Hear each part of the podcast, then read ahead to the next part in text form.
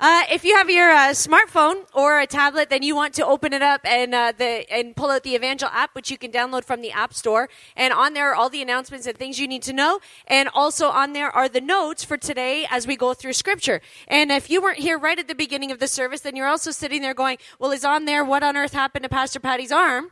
And it's not, but I'll just tell you, and then you know we can get out of the way, okay? Slipped on the ice, New Year's Eve, classic, broke my wrist. Yay! So 6 weeks in a cast, and I thought I'll just milk that and get all the sympathy that I can get. Does that sound? I mean, why not, right? So thank you. So we're going back to the story. We've been talking about the story since September. We've been doing that at our church here and going through this series that takes us through the Bible from beginning to end chronologically, the whole thing, right from Genesis through to Revelation. We started it in September. It's going to take us through to about June. And some of you have bought the book and you've made a point of reading a chapter every single week as we go through it. And so that's what we're doing. So let me just bring us back up to speed because you've all been away for Christmas and the New Year's and you've completely forgotten where we are. So let me bring you back up to speed. And then we'll jump into our scripture for today. So we started with creation in the beginning, right? And we started with this amazing world that God had created. And then almost as soon as God had created it, then humanity just completely messed it up. And we sinned, we broke our relationship with God, and we didn't know how to fix it.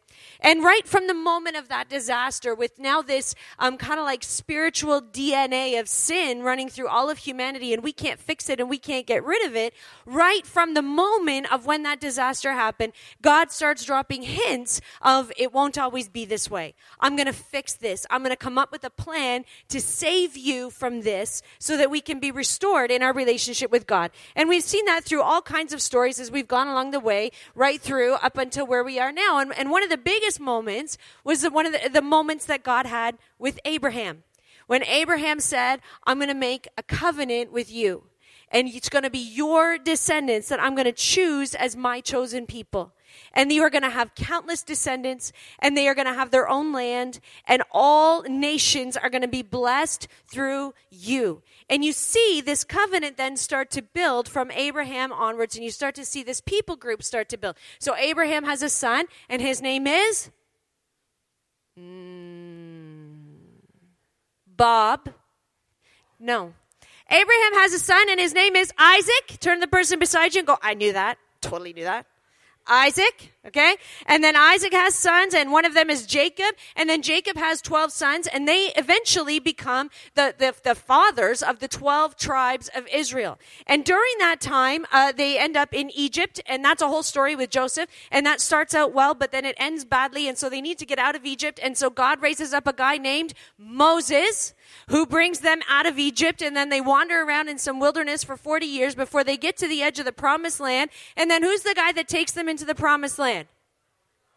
Not Bob. Joshua. That's it. Joshua's the one that leads them into the promised land. And now they're in there, and they are this collection, kind of this loose collection of 12 tribes that know that they belong together, but they don't have a strong sense of national unity at this moment. And so then we go through a season of time when different judges are raised up at different times for specific situations. And we talked a little bit about that. And then we talked about Ruth, the Moabite, who was part of that season as well in Israel's history. And that's where we left it all before Christmas. How many go, oh yeah, now I remember? Just raise your hand. There you go, okay? So that's where we left it before Christmas, and now everything is about to change again. We're on chapter 10 in the story. If you read it ahead of time, you already know things are about to change. But let me just summarize chapter 10 in the story, and there's a lot to cover, as there always is. But let me summarize the story for you, and then I'm going to offer you some thoughts. And I'm betting as we go through that you're going to have some extra thoughts along the way that you're going to want to explore later, because I did, and I could only bring out the ones that I thought were the most important for today. But I just really encourage you as we go through, if something makes you go, huh, I should think about that a little more, just write it down or take a little note on your phone and take a look at it later on today or later on this week. But let's just look at, things are not always as simple as they seem, so let's just take a look at the story in chapter 10. You ready? It starts with a woman whose name is Hannah and her husband. And Hannah and her husband, they cannot have children. And this really distresses Hannah, and so she goes to the temple to pray, and she's very distraught while she's there praying. She's crying, she's upset, she's really struggling with this idea that she cannot have children, and she's so upset that for whatever reason, the priest there thinks that she is drunk. And so his name is Eli, and he rebukes her for being drunk, and she explains to him she's not drunk, thank you very much, she's upset. And that she's praying because she can't have children, and so she has come to God to pray and ask God for a miracle. And so Eli says, I'm sorry, my bad. And he prays with her, and he blesses her.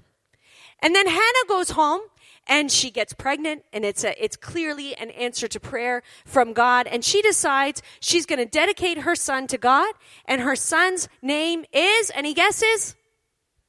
Samuel, not Bob.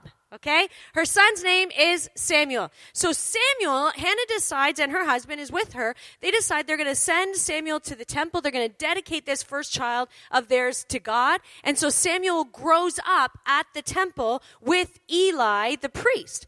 And so there's this interesting line on page 131 in the story, or 1 Samuel chapter 3, verse 1, if you're reading it in your actual, regular Bibles, where it just says, in those days, the word of the Lord was rare, and there were not many visions. Just this little line that comes out, something that makes you go, that's interesting. So then Samuel, who is growing up at the temple, one night, in the middle of the night, he's sleeping, and he hears God calling out to him. But because they're in a time when the word of the Lord is rare, and there were not many visions, he doesn't know what it is. He thinks it's Eli calling him. This happens 3 times where the voice of God literally wakes up Samuel from his sleep and calls him by name, Samuel. And Samuel goes running to Eli. What? And Eli goes, I didn't call you. Stop bugging me. And so finally Eli realizes what's going on, and he helps Samuel understand this is God speaking to you. And he says, Samuel, the next time God speaks to you, you stop and you listen because God's got something to say. So Samuel does, and he listens, and God gives him a message. And it gets a little bit awkward because then the next morning, Eli wants to know, what did God say to you? Tell me. But the awkward part is what God said to Samuel was that the call on Eli's family as the priests in Israel, that call was coming to an end. And the reason it was coming to an end was because Eli's sons, who were also priests, were completely corrupt. They were taking bribes. They were abusing their position. They were oppressing people. They were corrupt. And Eli knew it and hadn't stopped them. And so God told Samuel, I'm bringing Eli and his family, their call as priests, to an end. And Samuel had to tell Eli that. So it was a little bit awkward. So over time, as Samuel keeps growing up, it becomes very, very clear to anyone that is watching that Samuel is called by God. It says on page 133, the Lord was with Samuel as he grew up, and all Israel, not just one of the tribes, the whole nation, all Israel recognized that Samuel was a prophet of the Lord. So Samuel grows up, time goes by, Eli and both of his sons pass away, and Samuel is very highly respected. Now he's starting to age, and so Samuel makes his sons leaders under him, just as Eli had made his sons leaders. But just as Eli's sons had not followed in their father's footsteps very well, so Samuel's sons were not following in his footsteps very well, and Samuel's sons are also corrupt. And the people of Israel have about had it with corrupt sons taking their dad's places. And so they don't have a problem. The people of Israel don't have a problem with Samuel. They respect him. But they don't want his sons to be in leadership. And so on page 135, they came to Samuel, the elders, and they said, appoint a king to lead us, such as all the other nations have. Now, we're going to pause right here. And let me just tell you, Samuel was not happy with this. Of course, it's his boys that are being displaced. And a little bit, he's feeling a little rejected himself. It's a little tough on the ego when they go, we'd like a king. So he's not happy about this, and so he goes to pray. And it turns out God's not happy about it either. God says, don't worry about it. They're not rejecting you. They're rejecting me. But really, when you think about it, the whole thing doesn't make any sense at all because they're saying they're unhappy because they think Samuel's sons are corrupt. But having a king is not going to actually solve that problem. Kings have sons too. And a king's son is not guaranteed to be a good leader or to be a godly person. And so there's no guarantees on this. And so this thing of we want a king is really not going to solve the problem that they say they want to solve. But the clue, the hint, is in how they say it. Appoint a king to lead us, read it with me, such as all the other nations have. Such as all the other, we want to be like everybody else. The truth is, they just want to be like everybody else. They just want to be like all the other nations. They don't want to be weird. They don't want to stand out. They just want to be like every other nation. Now, they've been called to be different from every other nation, but they don't care. We want a king. Everybody else has a king. We would like a king. And God says, okay. Now, I want you to note here that it is a bad decision. It is considered right away. You'll see it in the story. This is not a good decision to have a king, but God allows it. In fact, God actually saw it coming. And if you go back in the book of Deuteronomy, you will see where Moses addressed this possibility several generations before. And in Deuteronomy chapter 17, Moses said to the people of Israel, generations before, when you enter the land the Lord your God is giving you and have taken possession of it and settled in it, and you say, let us set a king over us like all the other nations around us, be sure to appoint over you a king that the Lord your God chooses. And when that king takes the throne of his kingdom, he is to write for himself on a scroll a copy of this law taken from that of the Levitical priests. It is to be with him, and he is to read it all the days of his life, so that he may learn to revere the Lord his God and follow carefully all the words of this law and these decrees, and not consider himself better than his fellow Israelites and turn from the law to the right or to the left. So it's interesting because generations before, God had said through Moses to the Israelites, I don't think you need a king, but when you decide you need a king, because you're gonna, and when you decide you want to be like everybody else and you want to have a king, that's fine, but here are the guidelines. And it seems like it's not something that's God's first choice, but he's going, okay. Then here are the guidelines to follow. For me, that was something that I went, that's an interesting thought to explore. Maybe later. We're not going to explore it today, but maybe you want to. So, a new king is chosen, and his name is Saul. Okay, we're just naming people left, right, and center here. A new king is chosen. His name is Saul. Now, when you read the story, it is clear repeatedly throughout the story that Saul is the guy that God has chosen to be king. Saul is chosen. It's clearly, repeatedly shown in that way. But here's the interesting thing, and it's another thing that you might want to ponder later on. In no way does that guarantee that Saul will be a good king. Even though he's the one that clearly God has chosen, in no way does that guarantee that he's going to be successful or that he's going to have good character. Because we all have choices to make even when we have a call of God in our lives. So Saul is, Scripture says, very handsome and very tall. And we all know that makes for a good leader, right? As long as you're handsome and tall, then we all know that you can be a very good leader. But actually, it turns out, he's not that great of a leader. And although he rules Israel for 42 years, he sometimes does well. But he's also impatient. He's impetuous. He blames others whenever he messes up or whenever he has weaknesses. He immediately just blames others and hangs them out to dry. He's argumentative and trying to justify his behavior all the time. He's not a good leader. And by the way, when Saul becomes king, it may be possibly the worst inauguration in all of history. Because this is the speech that Samuel gives. So here we are at the beginning of this, what's going to be 42 years. The people have said, we want a king. And Samuel goes, it's not a good decision. They go, we don't care. We want a king anyway. So Samuel goes, okay, here's the king that God has chosen for you. His name is Saul. So presumably, Saul is standing right there. Hey, I'm the new king. Look, I'm tall. And so he's standing there waiting while Samuel gives this speech. And here's what Samuel says to the people of Israel as he's presenting Saul, their new king, to them. This is what he says.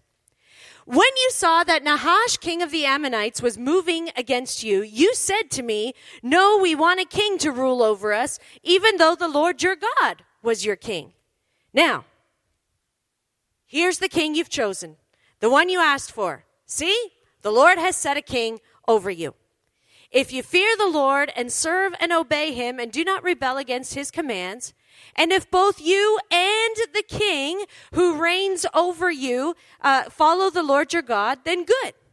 But if you don't obey the Lord and if you rebel against his commands, his hands will be against you as it was against your ancestors. Now then, Samuel says to the people of Israel as Saul is standing right beside him, stand still and see what God is going to do before your eyes. I will call on the Lord to send thunder and rain, and then you will realize what an evil thing you did in the eyes of the Lord when you asked for a king. And Saul's like, hey. The people all said to Samuel, and it happened. Thunder and rain came when Samuel called. And the people all said to Samuel, pray to the Lord your God for your servants so that we will not die, for we have added to all our other sins the evil of asking for a king. Hey. How awkward is that for Saul, who now is supposed to be the king, when everybody has agreed this was a mistake, this was something wrong to do? So that's how Saul becomes inaugurated as king. And he becomes king, and he starts well in some ways. He asks Samuel for advice a lot, but it doesn't take long before he really gets proud. And like I said, he really doesn't have good leadership skills. So, for example, there's this moment before this one battle, because they're being oppressed by the Philistines, and that's an ongoing thing through Israel's history. There's this moment when Saul has his troops all gathered, and they're waiting before they go to battle. They're waiting for Samuel to come and pray with them and offer some sacrifices. And Samuel doesn't come as fast as Saul thinks that he should, and it takes him a while to get there. And Saul, as it turns out, doesn't have good leadership skills, and so he doesn't know how to keep his troops there waiting. They just start deserting. They start going, we're out of here. We're going to go home. And he doesn't have enough leadership skills to hold them there. So instead of trying to figure out how to keep them and how to motivate them and how to get them to stay until Samuel comes and does what he's supposed to do, Saul goes, I know what I'll do. I'll just take Samuel's place. I'll just offer some sacrifices and do the prayer. It's fine. It'll be fine. I'm totally allowed to do that. And he totally was not. Totally was not allowed to do that. And so Samuel rebukes him, and he really gets in trouble for that. And you see Saul develop this pattern in his kingship and in his life where he just tends to take matters into his own hands. And so if he's winning, he thinks he's all that, and he goes, I'm just the bomb, I'm awesome, so I'm going to do things the way I want to. And if he's failing or if he's afraid, he goes, I better do something crazy, and again takes matters into his own hands. But in either case, he's not good at stopping and waiting and asking God to show him what to do and at leading his people with wisdom. And so there are some good moments with Saul as king during those 42 years, but he ends really badly. And chapter 10 in the story actually ends with God just saying, I am done with Saul. I have rejected him as king. And Samuel tells him that. And then Samuel just walks away. And although Saul is still king, he's on his own. He's on his own in that capacity, and God is no longer with him. And that's the end of the chapter. Now, we could take a month, we could take 2 months to dig into all the little pieces of this story and consider the implications and why does that matter and all of this. And we don't have time to do all of that. So can I just say you should definitely read it. And you should definitely take some time yourself and take a look at it and go, what jumps out at me? But rather than try to cover all of it, I thought, you know what? I want to pull out a few thoughts for you today that maybe will be good for all of us, things that hit me as I was looking at this whole story, and things that might be helpful to us, you know, even as we start a new year together. And we all it's kind of tradition to go, I'm going to a little bit take stock and take a look at our own lives, and let's just look at a few principles. So that's what we're going to do today. So I have 3 kind of general thoughts. Here's the first one. Passionate faith is not automatically passed on to the next generation. It takes intentionality. I was reading this story, and I noticed something.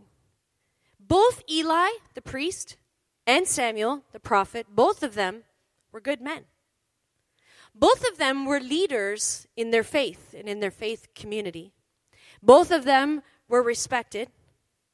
Both of them seemed to just, I think, assume that their kids would follow in their footsteps, and both of them were wrong.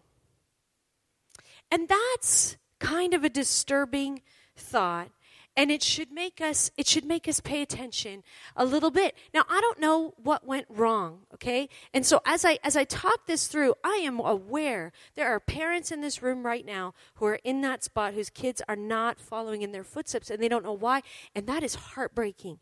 So please know that nothing that I say is, oh, you should adjust, whatever. None of that is it. There is no guarantee. There is no guaranteed way that if you do all of this right, then everything will be fine and your kids will never have any problems. I'm not saying that. But I am saying kids in general do not automatically pick up the faith of their parents.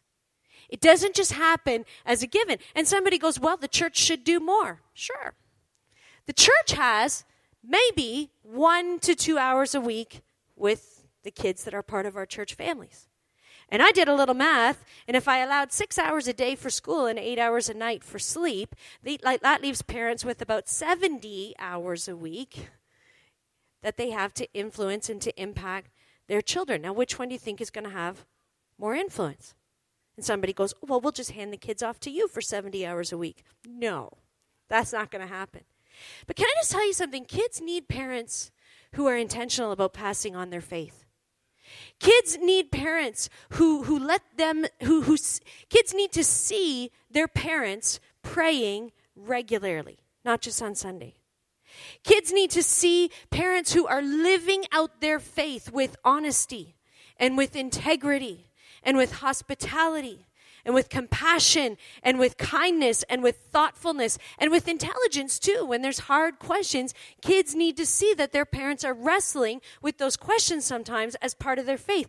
Kids need to see that their parents make their faith their number one priority. Number one priority. Say that with me. Number one priority. Kids need to see that their parents are making their faith their number one priority, and who make their faith community, their local church, a priority. And you go, oh, Pat, listen, can I just tell you how thankful I am for my parents, who, by the way, are celebrating their 51st anniversary today.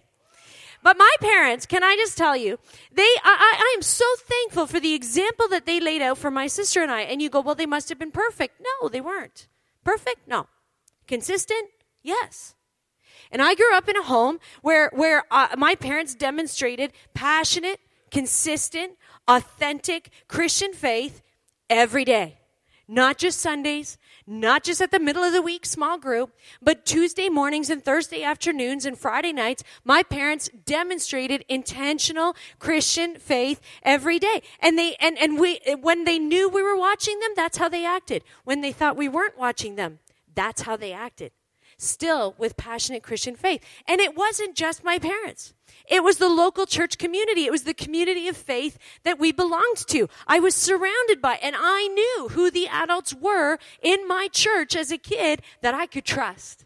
I knew who the adults were that loved Jesus and were passionate about God. I knew who the adults were that I saw worshiping, and I saw them praying, and I learned to pray by watching them. I learned to serve by watching them. I knew who the adults were who gave rides to people and who cooked lunches and who led Bible studies and who did all of those things. And I knew who the ones were who prayed for me and told me that they prayed for me.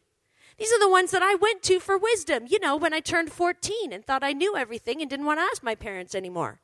I knew who the other adults were in the church that I could ask. I'm thankful to God for the local church that I thank God for my youth leaders and my kids' ministry leaders, for ushers who greeted me at the door when I came in, you know, like I was a grown-up, and custodians that smiled at me and said, hey, how are you doing? And the adults that I saw, they didn't know that I was watching them. But I was. And they were influencing me, and they were showing me what passionate faith looked like. Listen, this is what I want you to hear today.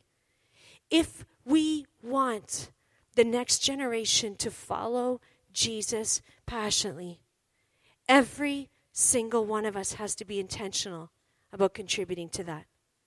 Every single one of us, not just the parents, all of us. we have to work to contribute to that because it's not going to happen automatically. That's one thought I had.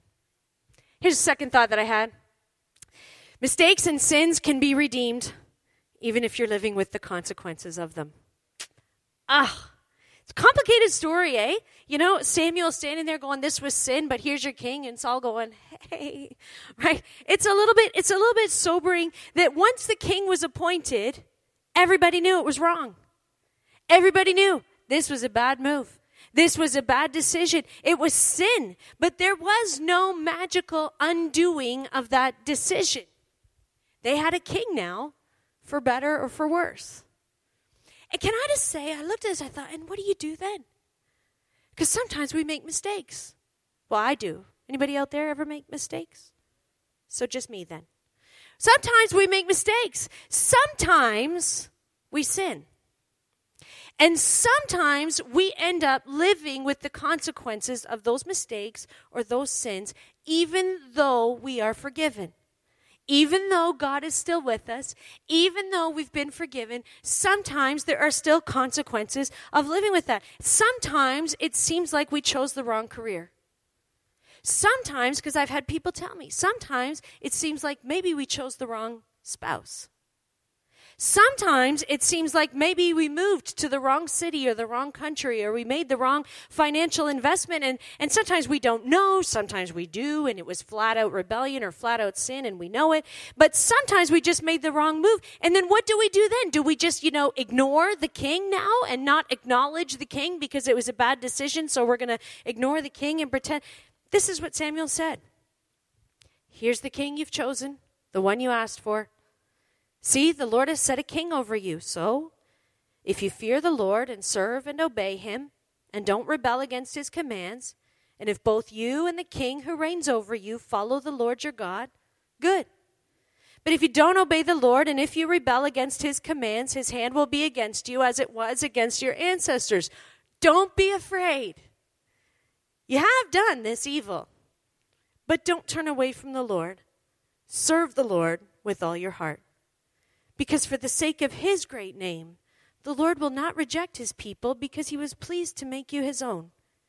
As for me, Samuel said, far be it from me that I should sin against the Lord by failing to pray for you.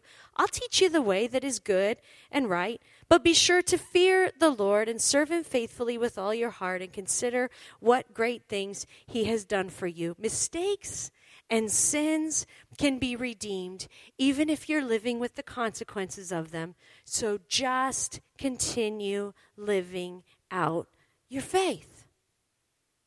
What do we do when we realize, I made a big mistake? Take a deep breath and go, well, I'm going to serve God anyway. I'm going to serve God anyway in this space. And for some of us, that means living with some consequences and choosing to live out our faith, even in a space where we're handling some consequences. And here's what I want you to know. God has this incredible way of redeeming our sin and of bringing good out of evil. He does not abandon us when we sin. And he can bring good out even when it's been a bad decision. That's good news. And Saul, he did some good things as king. He did some bad things, but he defeated their enemies. He brought about a sense of national unity. And the next king after Saul, which wouldn't have happened if Saul hadn't been made king, the next king was David. And David was a fantastic king. Perfect king? No. But he was a fantastic king, and God worked through him. God brought good out of their bad decision. So just keep serving God. Okay? Here's the third one. God's love is unconditional. God's call is not. Oh, that's a heavy one to land on, Patty. Listen, there are multiple references in the Bible to God's faithfulness, to his unfailing love, to his incredible forgiveness, to his mercy. But there is no guarantee of once king, always a king, or once a priest, always a priest. I cannot live in ongoing, choose to live in ongoing disobedience to God and think that it's not going to impact the call of God on my life. It's not. It doesn't work that way. And it's not in the story, but in the Bible, when Saul sinned one more time after this whole long pattern of just taking matters into his own hands and doing things his own way, there's this whole story that happens that I'm not going to get into today, but I want you to notice the end of it in 1 Samuel chapter 15. Saul has messed up again. And the word of the Lord came to Samuel, I regret that I have made Saul king because he has turned away from me and has not carried out my instructions.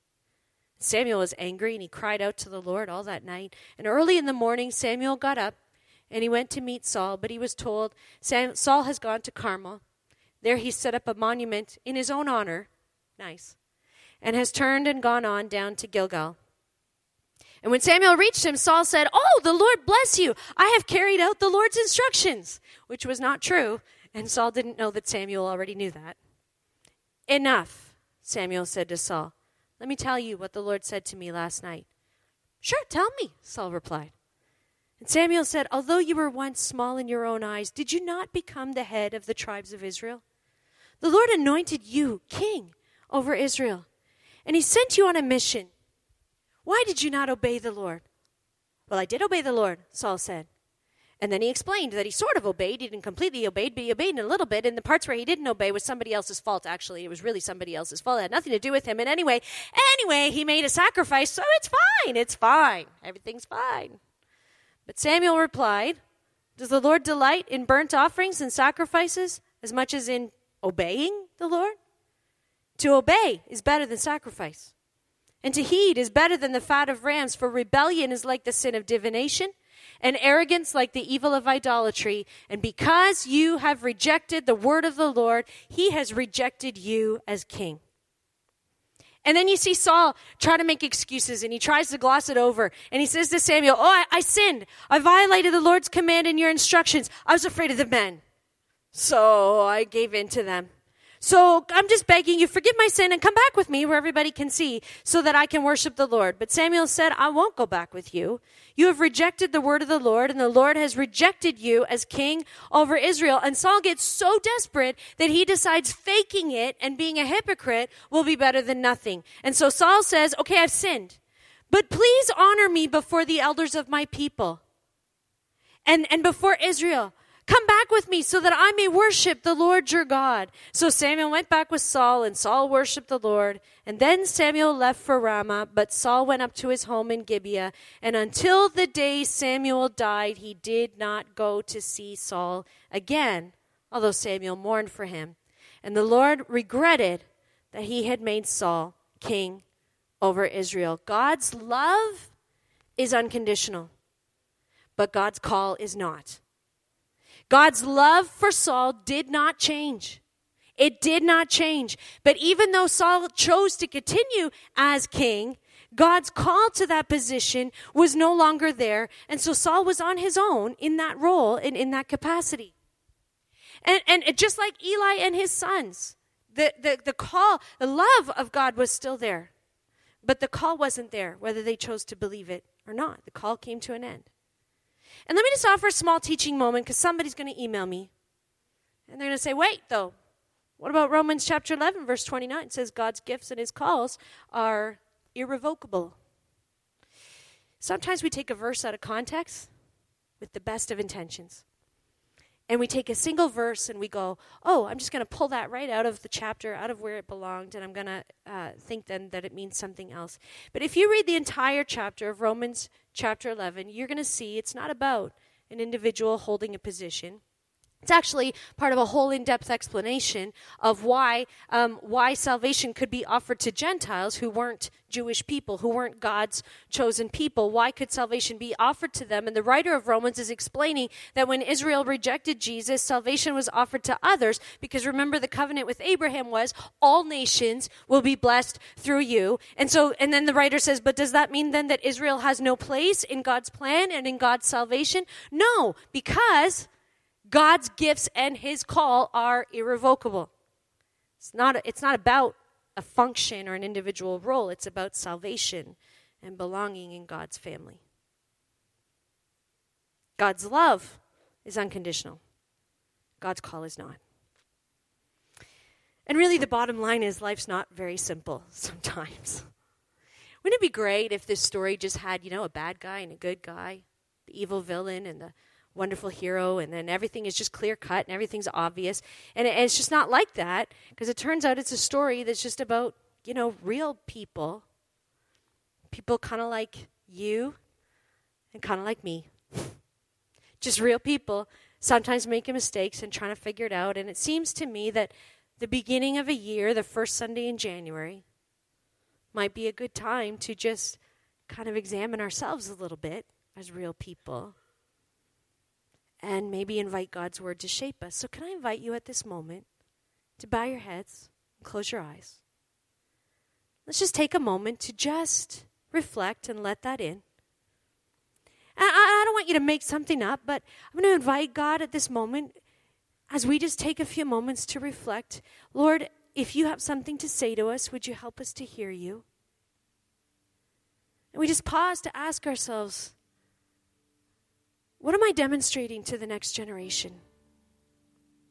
We talk about kids not automatically picking up passionate faith. Who am I passing my faith on to? Who's watching me? What is the next generation seeing when they see me?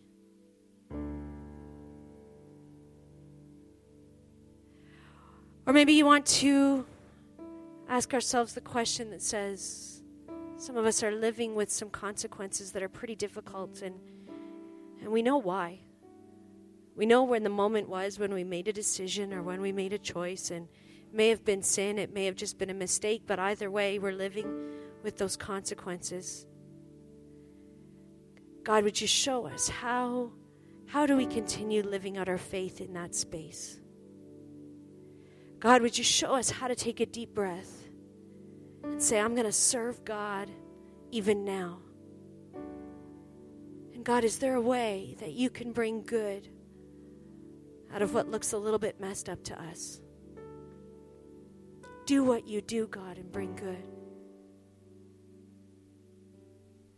And then some of us are going to ask ourselves, am I living out my faith with integrity?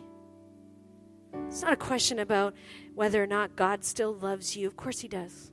His love is unconditional. Is there anything that I have going on in my life that is just becoming an ongoing problem? And it's stopping me from living out my faith with authenticity, with integrity. God, we give you permission to talk to us about that right now. And God, now as we just bring this service to a close, we pause and we say, God, would you help us as real people to walk out of here and to carry a real God, to carry a real Jesus out to our real world, where sometimes it's complicated and it's not just bad people and good people, it's just real people. Would you help us to carry Jesus to that space? None of us claim to be perfect, but help us to carry Jesus well. Would you help us to do good? Would you help us to love each other?